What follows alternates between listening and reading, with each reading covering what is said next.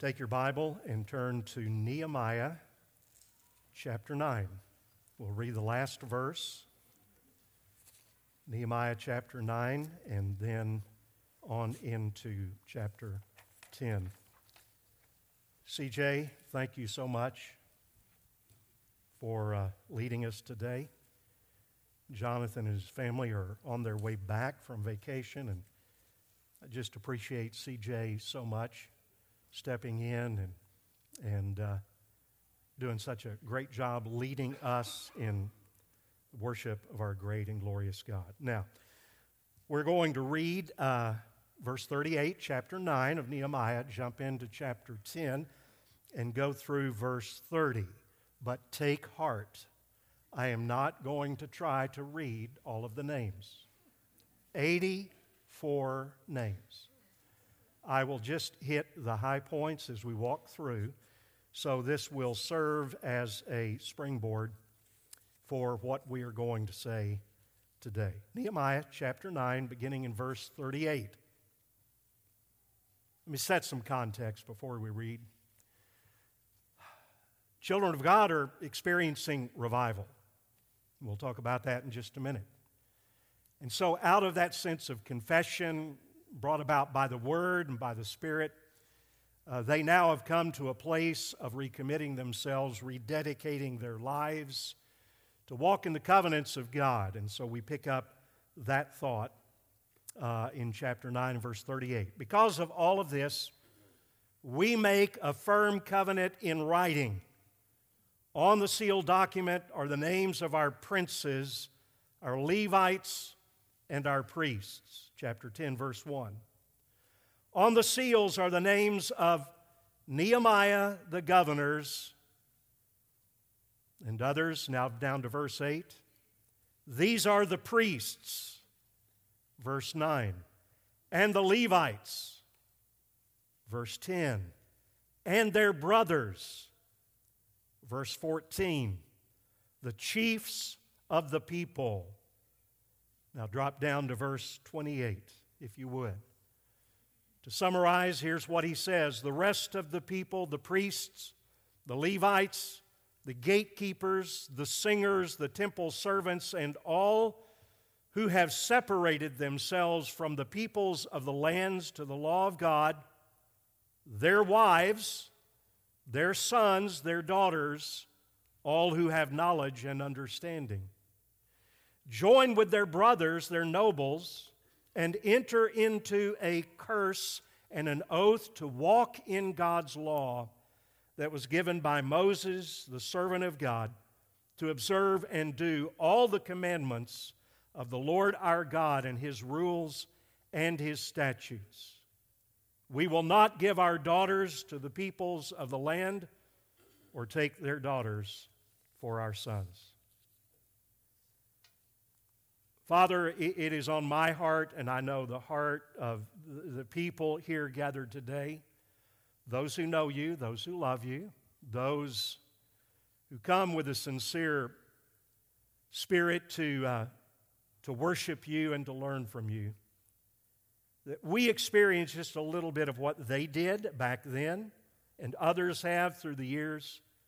And that is the sense of true revival to live again. And Father, we ask you now that you guide us in these moments when we seek to lead out the, the meaning for us.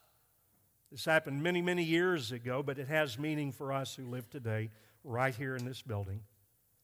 And I pray that we would get it and we wouldn't miss it so that we could walk with you. Help us to commit our lives afresh and anew to that very thing. We pray in Jesus' name. Amen.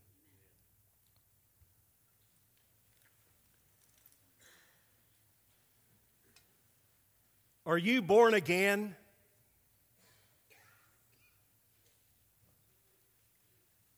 Are you a Christian? Those two things are synonymous. This last week, our seven year old granddaughter was spending the night with us, and at the end of a day, and she was still bouncing around, but we got her to bed. And read a Bible story to her and began to talk to her about the meaning. And she, she came out with a question that I, I thought, being a very proud grandfather, of course, was very mature for her young age. She said, Pops, how do you know that you're a Christian? And all of these thoughts started running through my mind, but I went back to the beginning and I kind of gulped real hard and I thought, is she going to be able to get all of this? And I said, Micah, it has to do with you coming to the realization that God is holy and you're not. And you come to a place where you realize that you've sinned against God. And you know there's only one hope for sinners like us, and that's in Jesus Christ. And so, how we're saved and how you know you're a Christian is that you, you have turned away from sin. That's a big word called repentance. And you've turned to believe in the Lord Jesus Christ. And then it went on and said, Now, Micah, that reality that's happened to you will impact everything you do in your life. It's kind of like when a tree is planted, and if it has good roots, it's going to produce good fruit. Probably out of all of that theological explanation that I gave, she might have understood this much. But the fact of the matter is that I know that her mom and dad are also sharing that with her as I know that many men and women and grandparents are sharing that with your family as well, so that what we do when we say that we're Christians impacts every part of our lives. Now, with that said, my guess is that there are some in this audience today who would say, I'm not so sure if my life has been showing that in the last little while. And that's why this passage out of the book of Nehemiah is so incredibly important to us. We've been studying for a while, for those of you who are with us for the first time through Ezra, inserting Esther between verse chapter 6 and 7 in Ezra, and then on in through Nehemiah. And an incredible thing has just happened. If you'll remember, Ezra was the rebuilder of the temple, the presence of God and he wept over the people just as Jesus did in his day. And then Nehemiah came along, and he was the rebuilder of the walls. And he also wept over the spiritual condition of the people, even as Jesus did. And over the last several weeks, we've seen something. We saw that the people completed the walls and the gates. And then, wonder of wonders, this, if you'll remember back a couple of weeks, I thought was a glorious thing. The people called for Ezra to come and read the word. He wasn't trying to get them to do anything. They just wanted to hear the word. And as Ezra read the word, now it indicates that there was some comment and some explanation of the word, the people began to understand something. It began to sink into their hearts that they had defected from God as their fathers had, and they began to weep they began to cry out. They began to confess their sins and to repent of those sins and enter into a time of revival. And I am always, uh, just so you'll know, I'm always impacted by the studies that I do to come and preach every sermon that I preach, but the last several weeks have made a huge impact in my life in terms of, Lord, what do we do? What do I do to up the ante, to make sure that I am confessing each day and, and, and bathing, as we've been singing together, bathing in the gospel of Jesus Christ, and then out of that, living a life that is pleasing to the Lord, not for approval, but out of the approval that Jesus gives in the cross. And so I believe that as we read through the people that lived about 2,400 years ago, that we will see because there's not anyone here who doesn't sin. And so today, here's what I'm sharing with you. We all need that deep sense of conviction and confession and repentance, turning away and looking to the gospel. And I'm so glad that we have a chance to come back to the end uh, of this sermon today and to take the Lord's Supper together. Today we see a picture of God's people. I'm going to use a word that's going to have different meanings and connotations to different people in this congregation. They rededicated their lives to following God, to being distinct from the peoples around them, to coming back to what they really were called out people in the midst of a crooked and perverse generation, as the Apostle Peter would later say. So, there are several things we need to look at. You see it there on your outline. Several quotes. I'll refer to at least one of those. And so here's the first question. The po- first point is this growing out of this particular passage of Scripture, and I believe this is what they were doing. Here's the, the heartfelt question that probably all of you need to ask Do I, uh, take it personally, okay? Do I really need to rededicate my life Follow up? If so,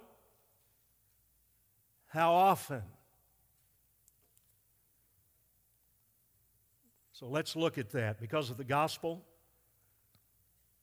because of the gospel, you and I should desire to rededicate our lives every day to a renewed walk with God through Christ.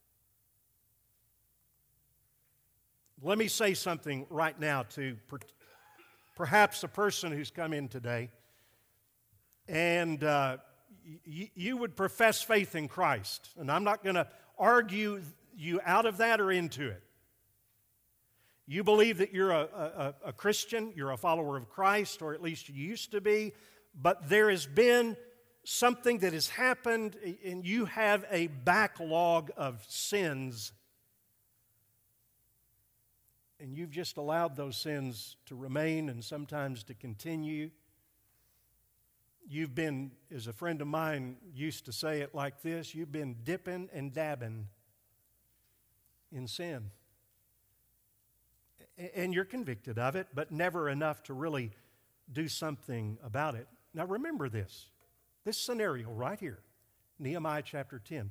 It's been a hundred years since the Jews returned to Jerusalem to build the temple, the gates, and the walls. And just like us, their walk with God had had its share of ups and downs. And if there is one thing that I see in this passage of Scripture for them and for you and for me, it is never too late for a new beginning. And if there was a time in your life when you were hot for Jesus, you know what I'm talking about, and that's cooled off. And for some of you, I mean really cooled off. Maybe it's become cold. Maybe you're just lukewarm. Maybe it's because of a particular season of life in which you find yourself.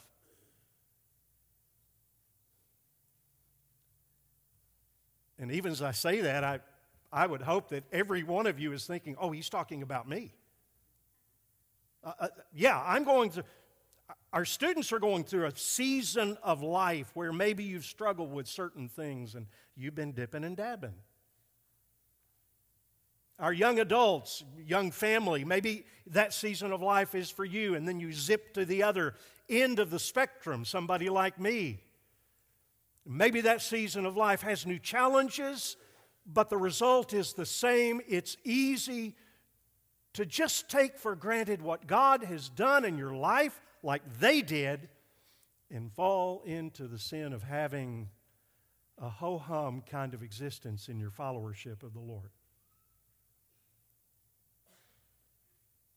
You know that you were created for something better than that. 2 Corinthians chapter 5 and verse 17 says, If anyone is in Christ, the old, he's a new creation. The old is passed away. And that, that is a, a once for all kind of thing with, with a continuing result. Behold, the new has come. And that's a once for all kind of thing with a continuing result. Yes, a once for all reality, but also a daily reality. And some, something as simple as a rededication. Uh, let me just throw one out there that I talk about a lot. To a daily routine of studying God's Word, letting it speak to you, and speaking to the Lord. Sometimes we call that a quiet time. Or maybe it's something as deep as a turnaround. You know that you're in a relationship, or you know that you're in a situation where you need to, to, to leave that situation and you feel like it's just dragging you down. You wonder if you can ever get out of that situation. So, let's look at this word rededication. Has anybody ever heard that term before? Okay. So, it, has got different meanings for different people. Rededication means a coming back to a covenant commitment. And for those of us who grew up as Baptists, and who experienced, perhaps uh, from another day, and it's still around, what I will call revivalism. We talked about this last week, a couple of weeks ago. Revivalism, where, where you, you had the, the, the annual meetings, and uh, an evangelist would come, and uh, they would come and they would preach. Usually it was a, began with a Sunday, Back when we had Sunday night services, it would continue Sunday night. And you would have gotten out already, and you would have gotten placards on the door, or maybe you had knocked on doors and invited your friends to come to a revival meeting, and the, the, the, the, students would have pizza and all the rest of that, and you would come. And then at the end of the time, there would be a report. You remember that, don't you? And the report would go something like this We had, well, if it was a really good revival, it would be a bunch. We had 20, watch this, first time decisions to follow Christ. That's phraseology, which is not really wrong. It's probably could be stated in a better fashion. But 21st time, that meant people came to know the Lord Jesus Christ. Most of the time it was kids. By the way, I, that was the first time when I was 11 years old that I came under tremendous conviction and walked the aisle during a revival. So please don't hear me putting that down. But here's something else that would be added. We had 21st time decisions and we had 84 rededications. Now, there were only 104 people in the church. So you either got saved for the first time or you rededicated your life. And, and, many times it's very sincere and many times very real, and there was very real change. And, and so, is that a biblical concept? Here's my answer yes and no. How'd you know that? Here are some things that we need to know. Is rededication of your life a biblical concept? Well, Paul said this to the church at Galatia If anyone is caught in a, trans- a, a, a transgression, you who are spiritual, watch this, should restore him in a spirit of gentleness. So there is a need in the church of Jesus Christ when someone is caught and that doesn't mean they got found out by another person. They just they were entrapped and they needed to be restored.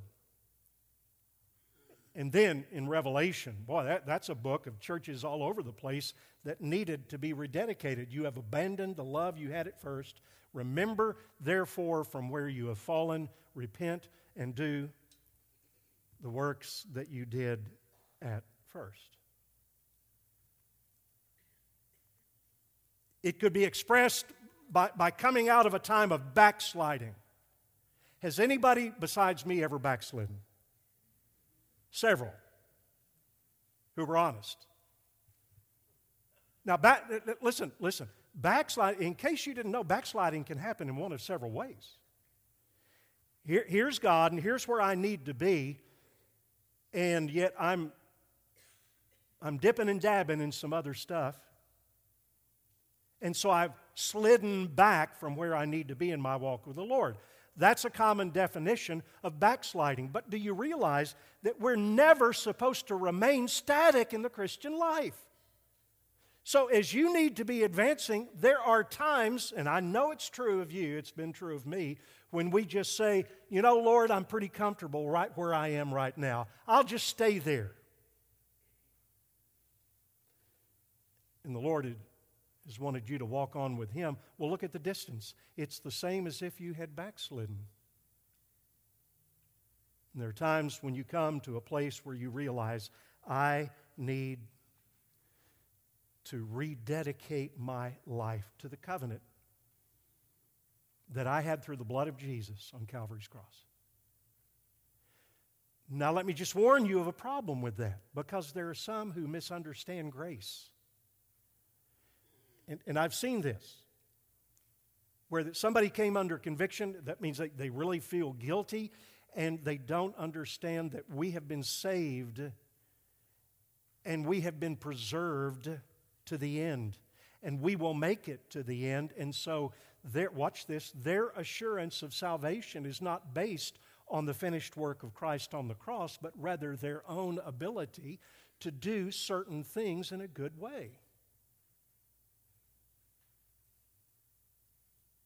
And there are times when this thing called rededication, if that doesn't underlie the truth of that, then it becomes, it becomes a hindrance and a stumbling block. And I've seen that many, many times. I can't tell you the number of times. And, and particularly, it, it can happen with adults, but a lot of times it'll happen with students. They go away to a camp or they go away to a great experience and they, they come back all revved up, and a week later they're back to where they were. And so, what do they do the next Sunday? What do they do? They come down front, they rededicate themselves. And they rededicate themselves. And it's an endless cycle that can lead to a lot of frustration. So, we, we need to understand certain things. It's by grace that you've been saved through faith, and that not of yourselves. It is the gift of God, not of works so that no one will boast. But look at the follow up to that. It says, We are his workmanship, created in Christ Jesus for good works, which God has prepared beforehand that we should walk in them. So here's a better way of handling the rededication thing, and this is why the daily quiet time is so important. I'm going to blast you with about three different verses here. You ready? For those of you who record verses? It ought to be a daily renewal of our walk with God. Romans 12, 1 and 2. Classic.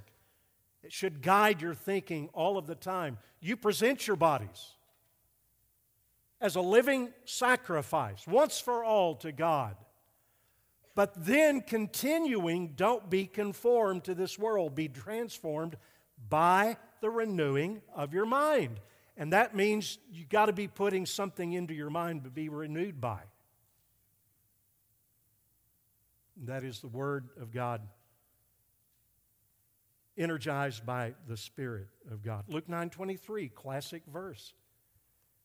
If anyone would come after me, follow me, let him deny himself daily, take up his cross, the instrument of death, and follow me.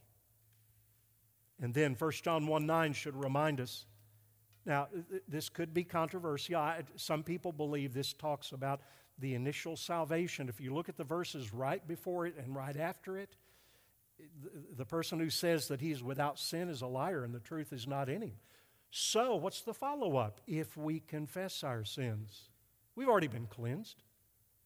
So, there's that need for that daily confession. He is faithful and just to forgive us our sins and to cleanse us from all unrighteousness. You know, it's, it's a little bit like being married. Believe it or not, I have sinned against my wife. I won't go into any details. Sometimes almost on a daily basis, it seems like. Well, what I'm saying is, I don't need to go back and marry her all over again. But in order for the relationship to survive and thrive, I probably ought to confess that sin out of the fact that we are married and get back into her good graces. I want you to look at the first quote here Jonathan Edwards.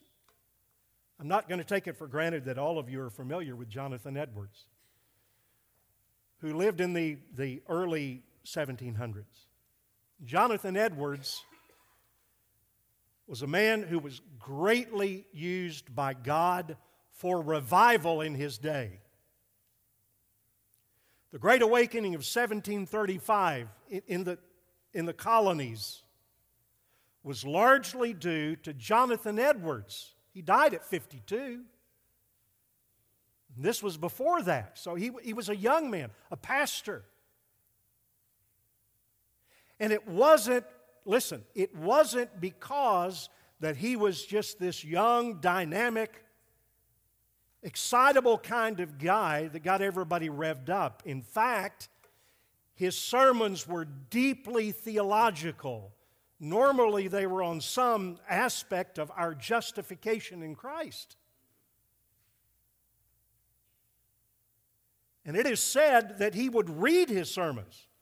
Now, I've got my sermon notes here, but I don't read. But it's said of Jonathan Edwards that he would read his sermons not with a lot of inflection, excitability, and God so moved from the Word, kind of like in Nehemiah's day. Look at the parallel that he, he wasn't even aware what was happening in the congregation. People would be weeping. People would come under conviction, the Word and the Spirit, and they, they would be falling to their knees with deep, deep conviction and crying out to God. And he just kept reading his sermons. God brought not only a revival at the Church of Northampton, but also a great awakening to all of the areas in New England. Now, Jonathan Edwards, when he was 19, 19. Because he wanted to dedicate and rededicate his life to the Lord every day, at least once a week, he made a vow that he would read.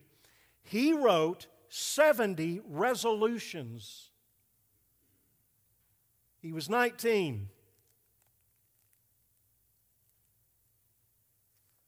His first resolution was the one that I've recorded up on the top of your quotes there resolved that I will do whatever I think.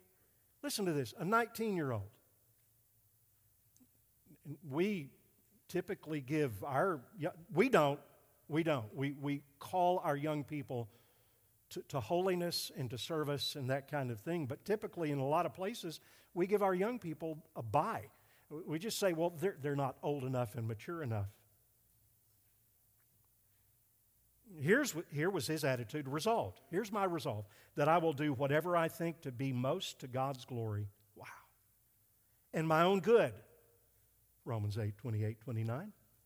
Profit and pleasure in the whole of my duration without any consideration of the time, whether now or never so many myriads of ages hence. Resolved to do whatever I think to be my duty and most for the good and advantage of mankind in general resolved to do this, whatever difficulties I meet with, how many and how great soever.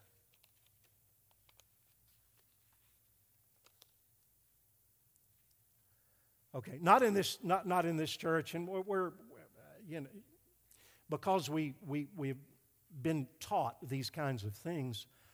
But how would that go over in a lot of churches? I can tell you this that there are a lot of people who name the name of Christ who would say, that's legalistic. That guy is so heavenly minded that he's of no earthly good. And yet his life would say that's not true because he was used mightily by God. I, am I'm, I'm making a, a specific application to our students and to some of you young people who think that you cannot make a difference in your world today. You can. By rededicating your life right now, today, to live for the Lord Jesus Christ. When you fail, what do you do? You confess your sins, you run to the cross, and you get the gospel all over again. I think, sadly, that the problem is that C.S. Lewis said we're, of, we're so earthly minded, we're of no heavenly good. The Jews individually, let's get back to uh, do I really need to rededicate my lives? They individually and corporately confessed and turned away from their sin, from their defection. They renewed their commitment.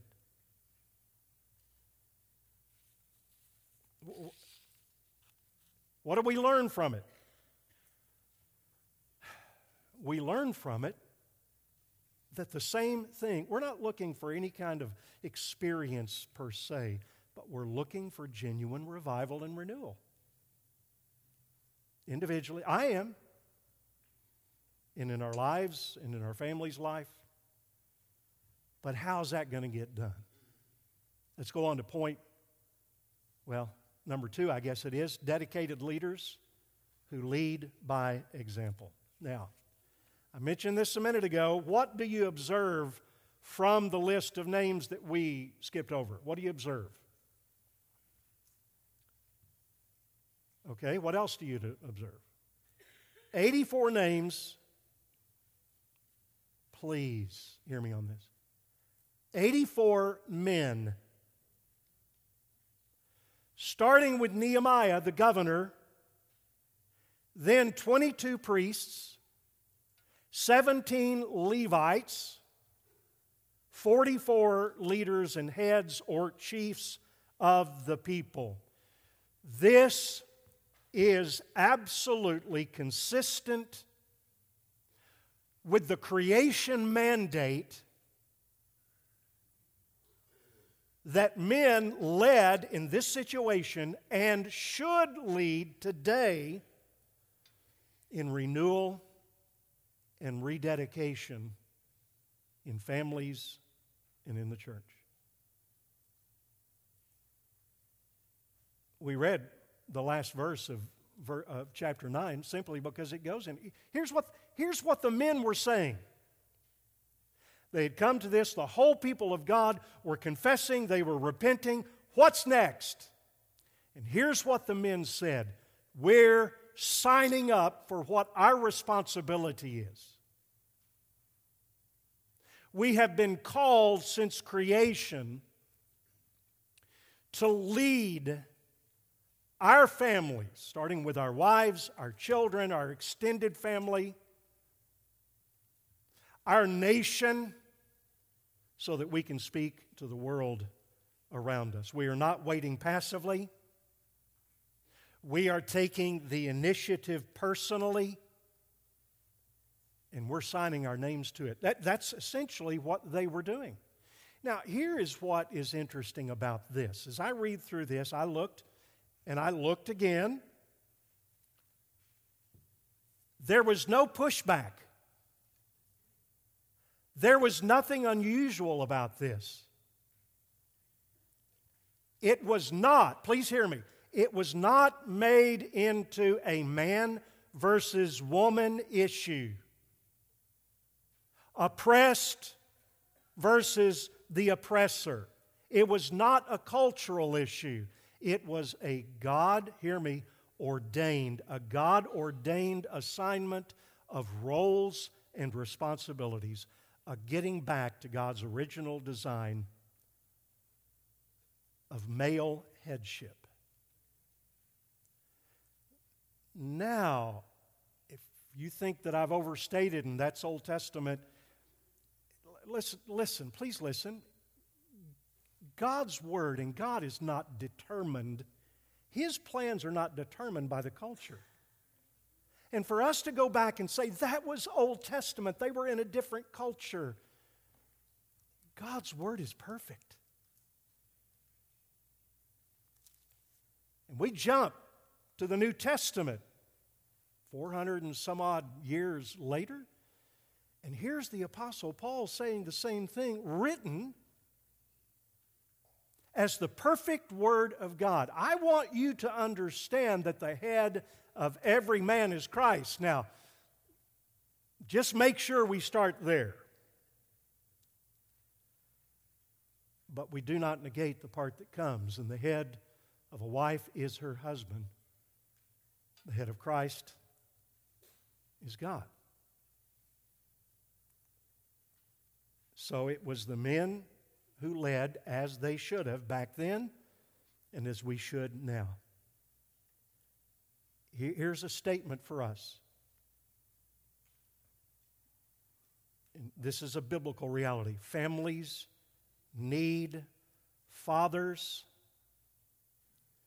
as much as they need mothers. The church needs men who will see our God ordained responsibilities.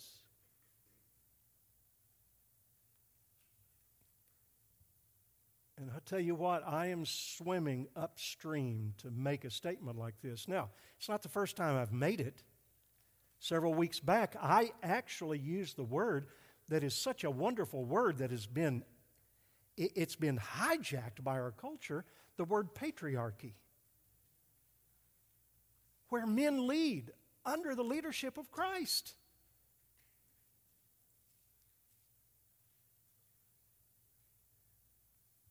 And what has happened since the fall in the garden. And it's a horrible, horrible thing. Some men, even in the church, fall into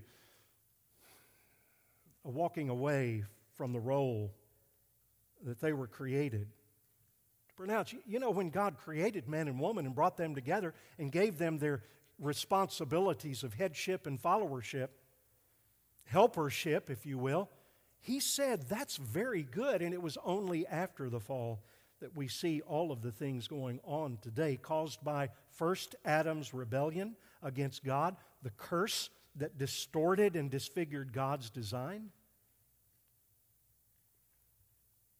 Now, it shouldn't surprise us if the world around us, if we see the, the horrors that we see in men and women relationships. And sometimes, sadly, it comes to the church. It shouldn't surprise, shock, but never surprised. Jesus described what's going to happen in the world around us. Look, they're going to seek to lord it over you. Don't be surprised if people seek to do that. That is not God's way. Some people would say, no, no, no, just, just wait, Marty. What about what about the things that go on? And what about your statement that families need fathers as well as mothers? I'm going to come to that in just a second.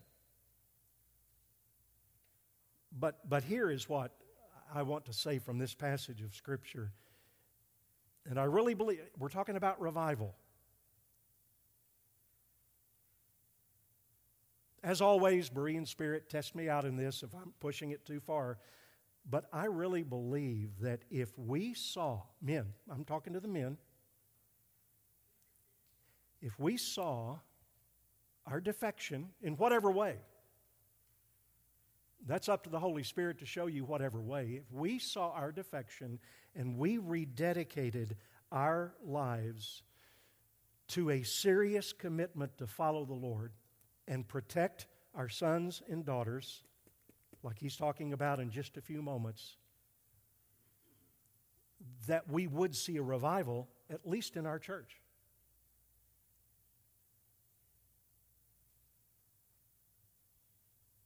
I'm not saying we're not doing it at all. I'm just saying that if we scoped it out and we saw what we were given in terms of responsibility, it would change the face of families and church and maybe even our nation. Does, does our nation, now, our nation can't experience revival. You do understand that, don't you? They can't. Revival to live again is something that Christians experience. But our nation, much like in 1735 with Jonathan Edwards, when revival came to the church, spiritual awakening came to the nation. Does our, church, does our nation needs spiritual awakening? And the answer is yes. Where does it start? It starts in the church with revival, and it goes further back to the men taking the roles for which they were created. It's kind of interesting that the very last verse of the Old Testament, let's move on, move back to this. Malachi, did I get it? Oh, no, we're going to move on from this. What I did here, and I, am not going to do this, I'll just. Uh, I did a section on, on uh, Ephesians chapter 5. Uh, husbands, love your wives as Christ loved the church. I went all the way through that. That's something that you know, that you can read for yourself. But I always say this in my premarital counseling if you will do, if you will simply do the things written in Ephesians 5, I will guarantee you a great and God honoring marriage. Mutual submission, it just simply means that we will submit to our spouses in the way that God has ordained our God given roles. Now, I mentioned Malachi just a minute ago. The last verse of the Old Testament. God could have said anything. There was silence for 400 years until the coming of Christ. What's the last thing that God said to his people? He talked about the future coming of the Messiah and what was going to be one of his major works to turn the hearts of the fathers to their children and the hearts of the children to their fathers, lest I come and strike the land with a decree of utter destruction. A minute ago, I said families need fathers as well as mothers. L- let me tweak that just a bit spirit filled fathers and mothers. Question What about fatherless homes? Grandfathers, step it up. Uncles, family members. Paul tells the church to provide for your own family. And in the church of Jesus Christ, there have been given gifts. And God will make sure that every need is fulfilled. Not just needs in the church, needs for whiz kids, other kinds of things, but needs in the family. Okay. Second and last, or third and last, and then we're going to move into a time of celebrating the Lord's Supper. What was the main thing that they were charged with doing? Leading their families to a radical commitment to holiness and set apart living. Did you notice that? It said at the very ending of that that we will not give our daughters to the sons of the, of the Gentiles. We will not take their sons for our sons in law. 1 Peter 1 14 through 16 is obedient children, do not be conformed to the passions of your former ignorance. But he who called you is holy, you also be holy in all your conduct. And then a verse that we've looked at do not be unequally yoked with unbelievers. And one of the primary charges of the fathers was to lead their homes and their church to being set apart, to being holy. I'm not talking about holier than thou, an affected kind of goodness. I'm talking about true holiness that is separated from sin, separated to God. By the way, this conversation starts early for and so for those of you who have young children, start these conversations now about being equally yoked. So, where does that all come back to? A lot of people would be saying, Wow, how am I going to pull that off? You're not in the power of the flesh, but only in the power of the Spirit. And this is why the gospel is so important for everything that we do. Look at what Ezekiel says I will give you a new heart, a new spirit I will put into you, and I will remove the heart of stone. This is gospel.